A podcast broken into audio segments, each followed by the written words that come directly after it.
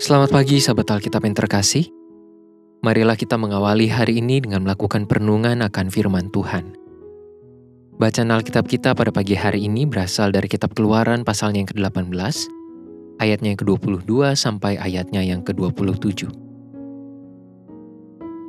Dan sewaktu-waktu mereka harus mengadili di antara bangsa. Maka segala perkara yang besar haruslah dihadapkan mereka kepadamu, tetapi segala perkara yang kecil diadili mereka sendiri.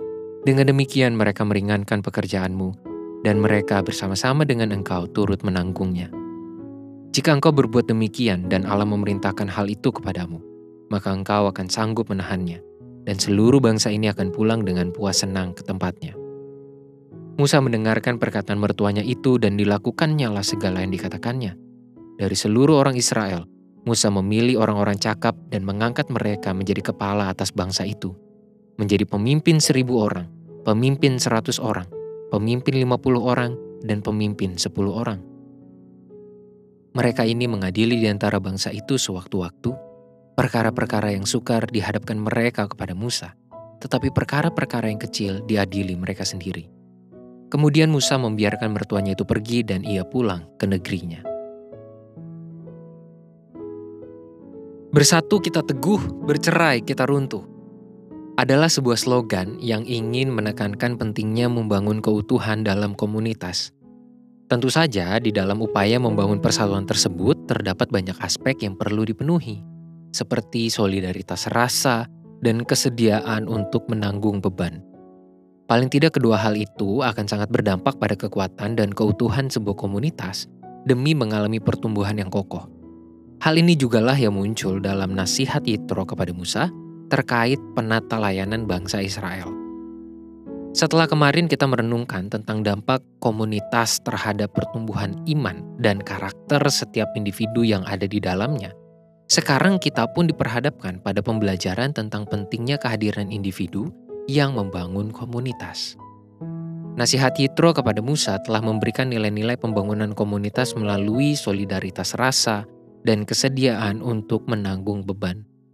Hal ini dihasilkan berdasarkan kenyataan cara Musa melayani bangsa tersebut yang menurut penilaiannya justru sebagai hal yang tidak sehat.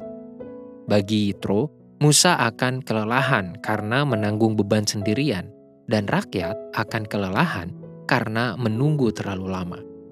Melalui tim pemimpin yang akan dibentuk, Musa pun akan mendapatkan dukungan melalui solidaritas rasa pemimpin dalam merasakan dan menanggung beban secara bersama-sama. Sahabat Alkitab, nilai pembelajaran dari nasihat Yitro ini pun perlu kita terapkan ke dalam hidup berkomunitas, mulai dari keluarga, bergereja, lingkungan pekerjaan, relasi persahabatan, hingga hidup bermasyarakat. Agaknya kita perlu menyadari bahwa perpecahan komunitas dapat terjadi akibat ketidakmampuan beberapa individu yang merasa terasing dan terbeban di tengah komunitas tersebut. Ia tidak merasa mengalami pertumbuhan dan dukungan. Itulah mengapa membangun solidaritas dan kesediaan menanggung beban juga menjadi bagian dari wujud ketaatan beriman yang menghadirkan kasih Tuhan bagi sesama. Marilah kita berdoa. Ya Tuhan, mampukanlah kami untuk memiliki solidaritas rasa dan kesediaan untuk menanggung beban secara bersama-sama dengan orang-orang yang ada di dalam komunitas kami, Tuhan. Mulai dari lingkungan keluarga kami, mulai dari lingkungan kami berjemaat, di gereja kami, di tempat kami bekerja, di tempat kami bersekolah, di tempat kami beraktivitas, hingga di tempat kami hidup dalam lingkungan bermasyarakat. Sehingga komunitas yang kami bangun adalah komunitas yang sehat, yang saling mendukung, dan kami pun bersama-sama dengan individu yang lain boleh mengalami pertumbuhan. Biarlah semua itu kami lakukan sebagai wujud bagaimana kami bersedia untuk menjadi saluran berkat dan kasih Tuhan. Hanya di dalam nama Tuhan Yesus kami berdoa dan bersyukur. Amin.